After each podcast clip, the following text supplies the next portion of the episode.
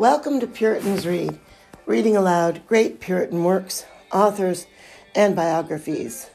Today, episode 6 of The Wiles of Satan by William Spurstowe.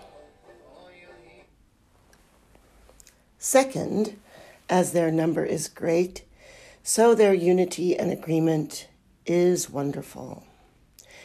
In Satan's kingdom, there are no divisions Matthew 12 26. In his armies, there are no mutinies for lack of pay, no complaints of hard marches, though they are continually compassing the earth to and fro. That there should be a union among the heavenly host is not strange. In regard, they are all as so many melodious instruments tuned to one key. They are as so many needles touched with the same magnet, which fixes them invariably to one point. They dwell with him and in him, who is love itself. But is it not a matter of admiration that an entire oneness, which is so much wanting on earth, should be found in hell? What is hell? But the common sewer and drain into which those lusts of pride, wrath, envy, and bitterness, from whence wars arise, empty themselves. Have devils any love? Is there any print of that noble quality which is as amiable as the sun to be found in the territories of darkness? What then? Is that ligament or cement that so firmly ties and joins them together. It is no other but a perfect hatred for both God and man, it being the one thing designed by them to rob God of his glory and man of his happiness. And to effect this, the conspiracy is strong and the league inviolable. The good angels rejoice at the conversion of a sinner, and the evil angels at his destruction. Ruined sinners are the only trophies and spoils of hell. Oh, blush then, you saints who have so many sacred bonds to unite you to God and also to one another, and yet, by divisions, are set at a distance from each other, making the enemies valiant by your discords. Are you not all the brethren of one Father, God blessed for ever? Are you not of one mother, Jerusalem, which is above, brethren of the same blood, like Joseph? And Benjamin?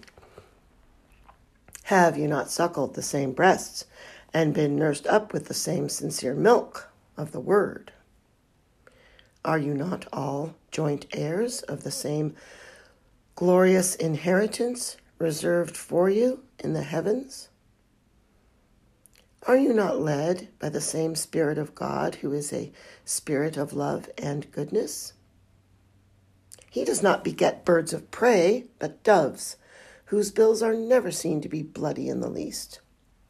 Shall not then love effect that in you, which a cursed hatred does in devils? They are one by a common principle of wickedness, which runs through them. And shall not you be one who are so closely knit together with so many and such strong ties? That the lustful goats should push at one another is not a matter of wonder, but that the tender lambs should doss and strike at each other cannot bring anything but a lamentation.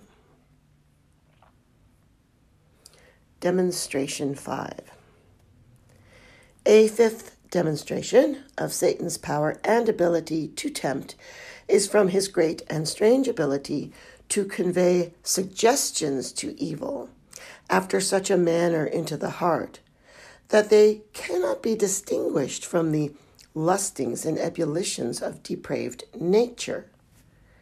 It is not only difficult to find out any certain character between the evil that is sown and the evil that is inbred, between the bitings of the serpent and the disease of the mind, as Bernard expresses it. But it is wholly impossible.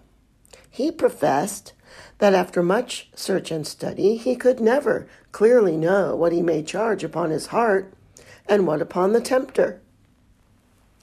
Now, his advantage of thus insinuating and winding himself into the bosom much promotes and furthers a compliance with his suggestions, because men are more apt to be swayed by such thoughts which they look upon as the natural births of their own hearts than ever they would be by such which they discern to be foreign, and to be injected from an irreconcilable and a sworn enemy.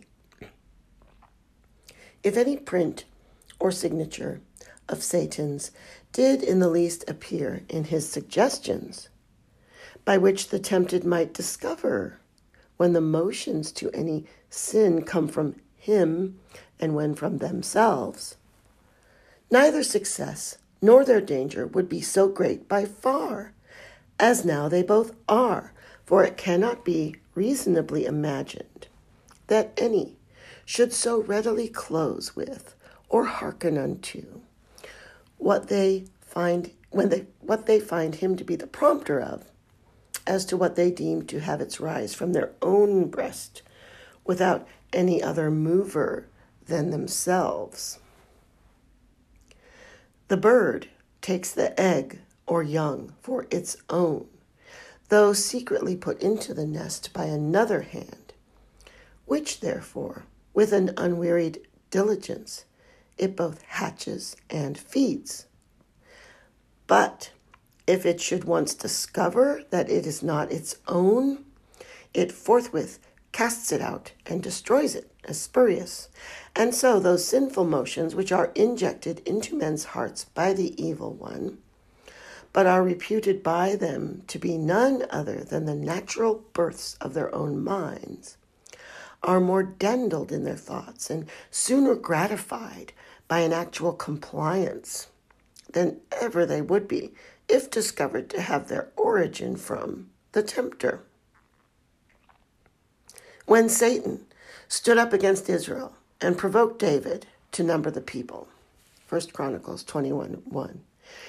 It was not by making such impressions as might evidence him to be the counselor of the fact, but by exciting such affections of vainglory and self confidence which naturally abound in the hearts of princes when their armies are victorious and the face of their affairs like a serene sky without any mixture of clouds.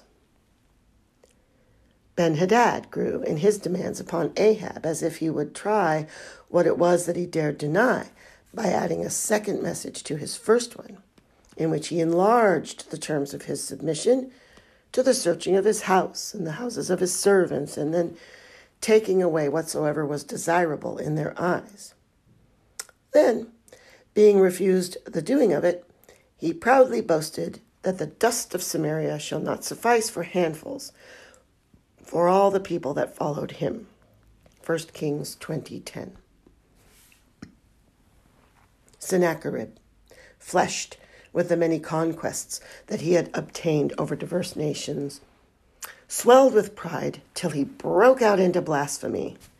Who are they among all the gods that have delivered their country out of my hands, that the Lord should deliver Jerusalem out of my hands. 2 Kings 18:35. Yea, good Hezekiah had his heart so far lifted up within him by the fullness of his treasures and the multiplicity of his provisions for both war and peace, that he vainly boasted of them to the ambassadors of the king of Babylon. 2 Chronicles 32:31. And from such latent seeds of pride, which breed, in the best of hearts, as moths in the finest garments, Satan kindled this inordinate desire in David to know the number of his warlike forces, which the just expostulations of Joab and the captains of the host could not allay. He delighted in this thing, and the king's word prevailed. 2 Samuel 24, 3 through 4.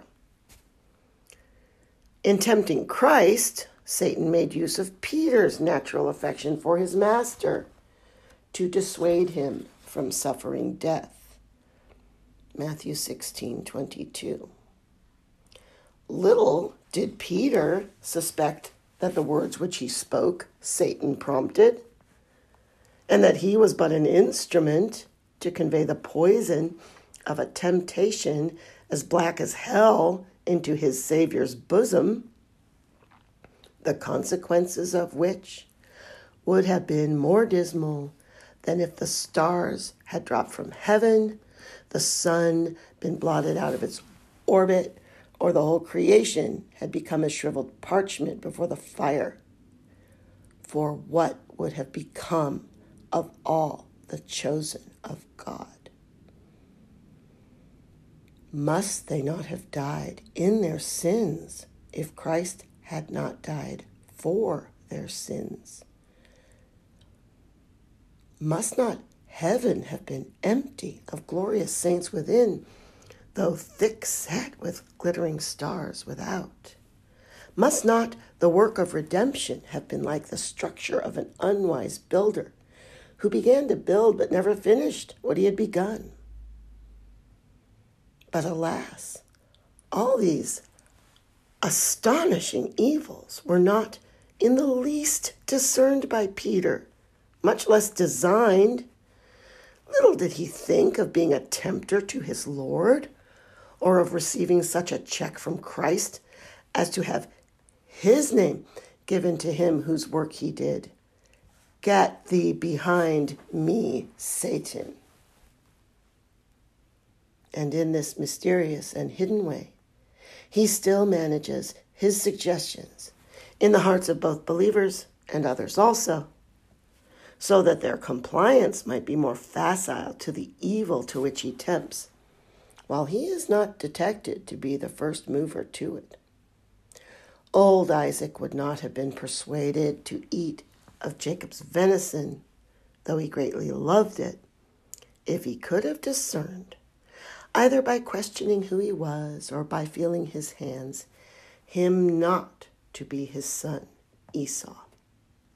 So, though men have a secret liking to the sin to which they find themselves moved, yet if the instigations unto it appeared to them to come from Satan, it would rather make them tremble, as Isaac did when Jacob's subtlety was found out, than in any way beget in them further hankerings to hasten to fulfill it.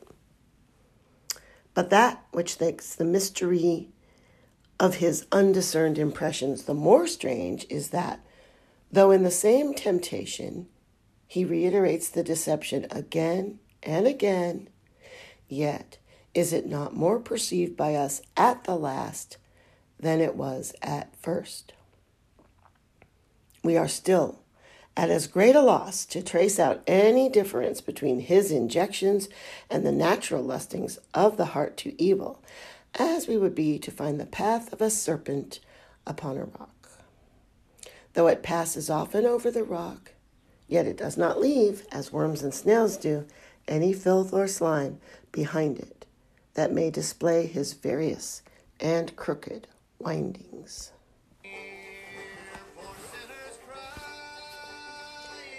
That was episode six of The Wiles of Satan by William Spurstowe.